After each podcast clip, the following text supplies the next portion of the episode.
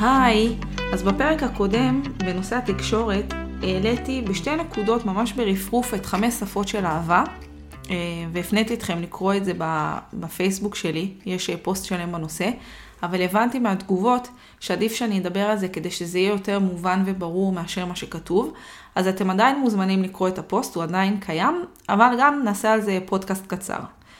אז גרי צ'פמן בעצם מתאר חמש דרכים לקבל ולתת אהבה מבן או בת הזוג שלנו.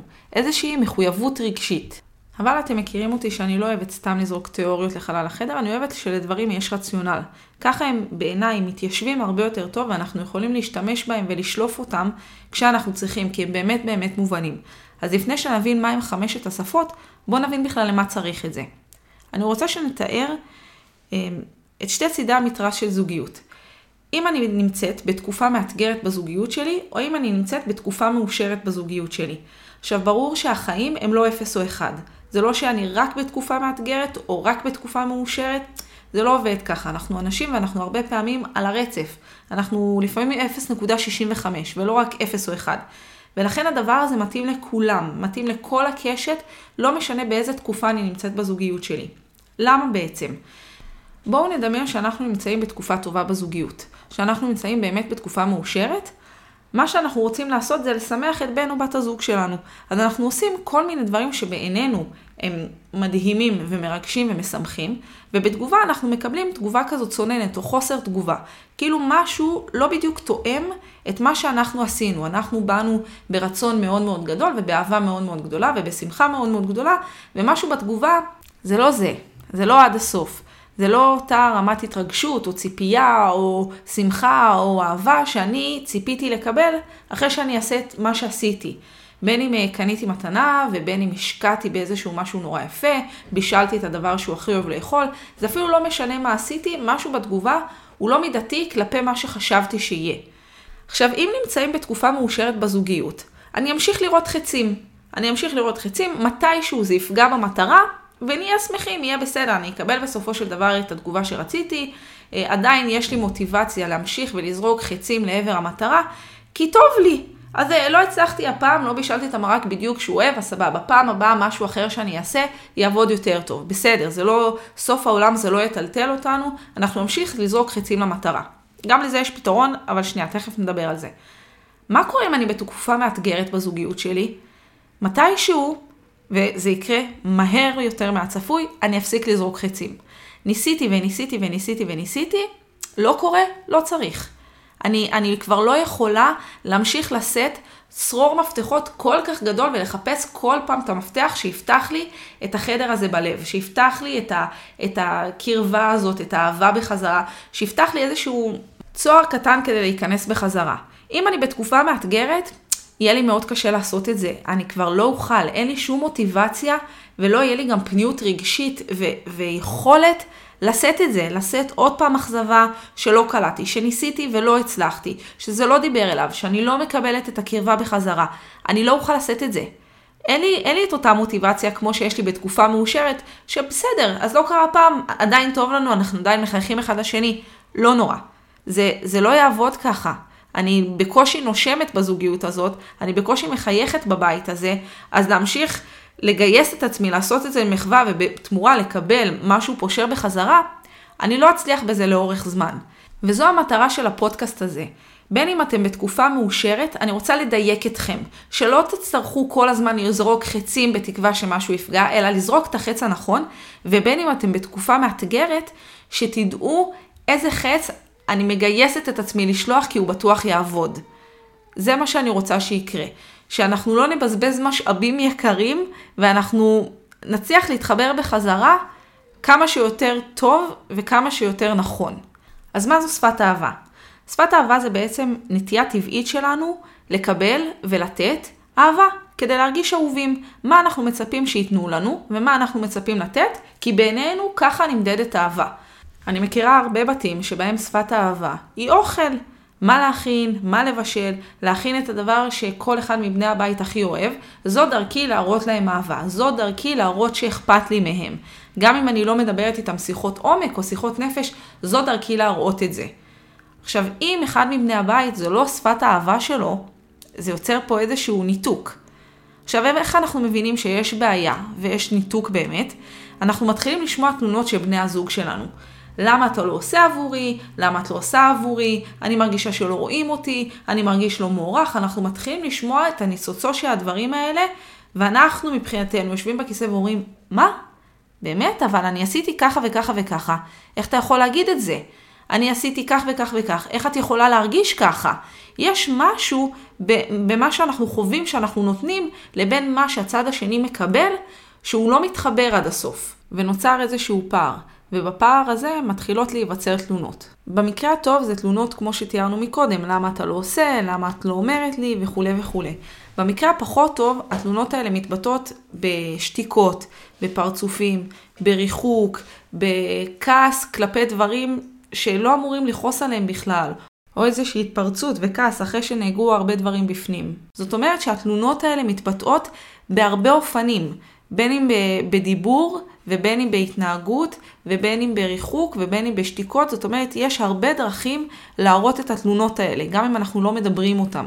עכשיו כשאני בתקופה טובה, התלונות הן מאוד מינוריות, אני יכולה להכיל אותן, אני יכולה לעבור הלאה, אני יכולה לחייך בחזרה, אני יכולה לקחת לתשומת ליבי ולעבוד על זה, אבל כשנמצאים בתקופה מאתגרת, התלונות האלה יכולות לפוצץ את הבועה הזוגית שמנסים כל פעם לבנות. כל פעם מנסים להתקדם שלב, בום, תלונה, מתפוצץ חזרה.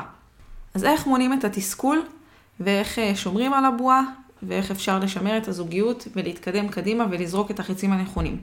בואו נדבר על חמשת השפות. השפה הראשונה היא מילים. אנשים של מילים, אנשים שחשוב להם לשמוע את המחויבות הרגשית ואת האהבה דרך מילים.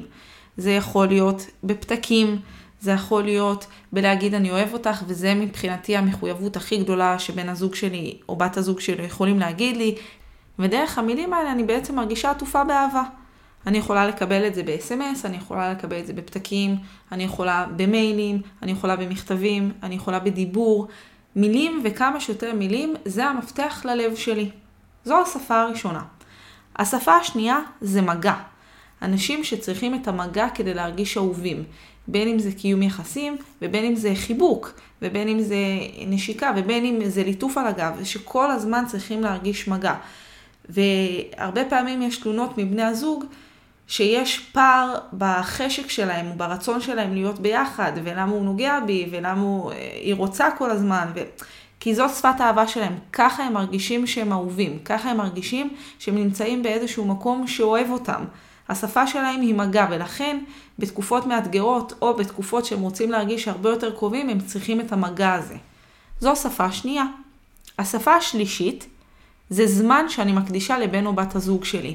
באמת לפנות זמן כדי להרגיש שאני חשובה, שאוהבים אותי. אמ, אפילו אם זה אה, איזשהו קרובייה ביומן, או איזשהו דייט שקובעים מראש, שאני יודעת שהם מתארגנים עבורי, ושעושים עבורי, ושמתכוננים עבורי, אמ, או שאני יודעת שיש אמ, זמן שאנחנו בלי הטלפונים שלנו, שזה זמן זוגי שלנו כדי לדבר, כדי להקשיב, כדי...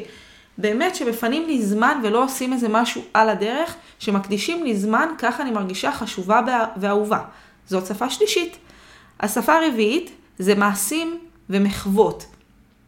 אם אני אוהבת שמכינים לי את הקפה בצורה מאוד מסוימת ומכינים לי אותו ככה, או שהם מבשלים עבורי משהו שאני מאוד אוהבת. יצאתי החוצה וראיתי שכל הכביסה מקופלת אחרי היום המאוד מאוד ארוך שהיה לי. כל מחווה או מעשה שעושים עבורי והיא נעימה לי, היא עושה לי טוב בלב כי מרגישים שרואים אותי, שאכפת לבן או בת הזוג שלי ממני, שאני מרגישה שאני פה, שאני נוכחת ושרואים את מי אני ואת מה שאני צריכה. השפה החמישית והאחרונה היא מתנות. אנשים שעובד עליהם, שקונים להם מתנות. אם יקנו לי מתנה, אם יביאו לי משהו, יקנו לי זפחים, יקנו לי תכשיט, יקנו לי את הפלייסטיישן שאני הכי אוהב. כל מתנה שעומדת מאחורי איזושהי חשיבה עליי, ושאני אוהבת ושכיף לי לקבל את המתנה הזאת, זה מבחינתי שפה של אהבה. זה, יש הרבה אנשים שפתאום אם מגישים להם פרח, זה קונה את עולמם, ויש אנשים שאם כותבים להם מכתב, זה קונה את עולמם. או אם uh, מחבקים אותם ויש איזושהי קרבה פיזית, זה קונה את עולמם. או אם uh, מביאים להם את הקפה למיטה בבוקר, זה קונה את עולמם. זאת אומרת, יש כל כך הרבה דרכים לקלוע לשפות האלה, אנחנו רק צריכים לדעת מהי השפה הנכונה. עכשיו, יש לזה הסתייגות. ההסתייגות הראשונה היא שמותר לנו לשנות את דעתנו. מותר לנו שפעם אחת אנחנו נרצה מתנה ופעם אחת אנחנו נרצה מילים. אנחנו לא עובדים רק בשטנץ אחד. ואם בן הזוג שלי יחשוב שאני עובדת רק על מתנות ולא יפסיק להביא לי מתנות, זה אולי ישמח אותי, אבל בשלב מסוים זה קצת יאבד את זה, כי אני אצטרך גם משהו אחר. אם אחרי ריב אה, מאוד אה, קשה שלנו, או אחרי שהייתי מאוד עצובה ומבואסת, אני עדיין אקבל את אותו הדבר, זה כבר לא יענה לי על הצורך. זאת אומרת, שאנחנו תמיד צריכים להיות סקרנים מה בן הזוג שלנו צריך עכשיו. מה עובד עליו, מה עושה לו טוב. מותר לנו לזוז, מותר לנו לשנות את דעתנו, מותר לנו להגיד שפעם אחת אנחנו רוצים את השפה הזאת ופעם אחת אנחנו רוצים את השפה הזאת, זה בסדר. העניין הוא להבין שקודם כל יש לנו נטייה טבעית לשפה מסוימת. זה אומר שגם אם היא לא תמיד תעבוד, עדיין אנחנו נוטים אליה ומתחברים אליה יותר, וידע זה כוח. אז ככל שנדע ונהיה סקרנים מה בן הזוג שלנו צריך, ולא פחות חשוב מה אנחנו צריכים, אז אנחנו נוכל לקבל ולתת את זה. וזה מפתח חשוב. המפתח השני שחשוב היא לדעת שבכלל דבר כזה קיים. שפעם הבאה שאני אעשה משהו והוא לא יעבוד עד הסוף, אני אדע שאולי זאת לא שפת אהבה. אבל כדי שזה יעבוד טוב ואנחנו לא סתם נזרוק חצים כי אמרנו שאנחנו רוצים לשמר את המשאבים שלנו כדי להתמיד באהבה שלנו, אז אנחנו צריכים גם לעשות משהו כלפי בן הזוג שלנו. זה אומר שאם אנחנו מקבלים איזושהי שפת אהבה שלא ממש התחברה אלינו, אז אנחנו יכולים להגיד שהפעם לא, ואם היית עושה כך וכך, זה היה לי יותר נעים. ולהפך, אם זה בול מה שאנחנו היינו צריכים, ובן הזוג שלנו פגע בול, אז אנחנו נגיד לו את זה, שהפעם זה היה פגז. זה בדיוק מה שהייתי צריכה, זה בדיוק מה שעשה לי טוב, זה בדיוק מה שקירב אותי בחזרה אליך. ככה אנחנו גם נותנים לבן הזוג שלנו להבין מה אנחנו צריכים. אנחנו מבינים יותר מה אנחנו צריכים, ובכך אנחנו שומרים את המוטיבציה להמשיך ולעשות. זה לא כל הזמן לא, לא, לא, לא, לא מצליחה, לא מצליח, לא עובד, לא עובד, אלא היי, זה היה לי טוב, זה היה לי נעים עכשיו. זה ייתן לבן הזוג שלי מוטיבציה להמשיך לעשות את זה. זה ייתן לי את המוטיבציה גם לעשות לא טוב, כי הוא הצליח. הוא הצליח לפתוח איזה משהו בלב, אז גם אני רוצה. וככל שאנחנו נהיה יותר סקרנים לשפות של בני הזוג שלנו, נדע שקיימות השפות האלה, איך קוראים להם, איך הן נשמעות, מה עובד על בן הזוג שלי ומתי, אם הוא כועס, או אם הוא עצוב, או אם אחרי ריב, או אם סתם אה, פתאום בא לי לשמח אותו, מה עובד עליו, אני אוכל להשתמש בזה. ככל שיהיו יותר מחוות טובות, וככל שיהיה לנו יותר במה להיאחז, אנחנו נוכל לבנות זוגיות יותר יציבה, שתצלח גם תקופות מאתגרות. ובפודקאסטים הבאים אנחנו נדבר על זה, על הניבוי בין, אה, בין דברים טובים שקורים בזוגיות לבין דברים לא טובים ואיך מאזנים את זה. כי הרי הזוגיות שלנו לא יכולה להיות מושלמת תמיד. אבל כמה בסטטיסטיקה אנחנו צריכים כדי שנוכל לצלוח את המשברים, כמה טוב אנחנו צריכים לעשות. אנחנו נדבר על זה בפודקאסטים הבאים. אבל ככל שאנחנו נדע מה שפות האהבה שלנו בזוגיות ומה עושה לנו טוב בזוגיות, אנחנו נוכל לבנות בסיס מאוד מאוד חיובי. ודרך הבסיס החיובי הזה, אנחנו נתחיל, נתחיל לחזור לנשום. ודרך הבסיס החיובי הזה, אנחנו גם נצליח לעבור משברים כשיגיעו. אנחנו נצליח לשמוח ולשמח. להיות נאהבים ולאהוב. אז אה, תעשו לייק בעמוד שלי, יש שם עוד הרבה הרבה תכנים, ותנסו, מקסימום תצליחו.